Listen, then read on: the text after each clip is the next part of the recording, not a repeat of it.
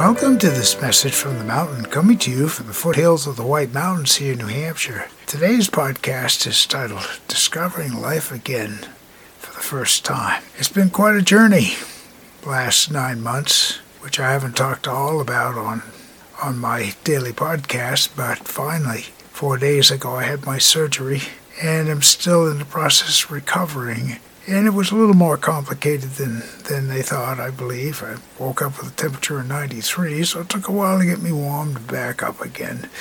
And I'm still getting acclimated to the world around me. And I'm discovering it again for the first time, knowing that I'll see it a little different, know it a little different, but the compassion is stronger. The whole sense of feeling the beauty. So just the way the day is that beautiful daylight, the leaves that have sprouted, the lilies the valley that are propping up all over the place, the hummingbird that showed up at the window today.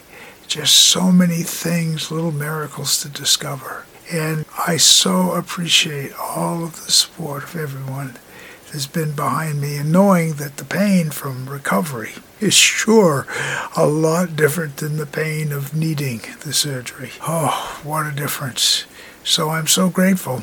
And I'm discovering that world again for the first time, as I do every day, anyways. Very, very grateful for all of the help and the support. My name is Michael Hathaway, and this is Message from the Mountain. It is my prayer these words are right and good for you whenever you hear them. Thank you so much for listening.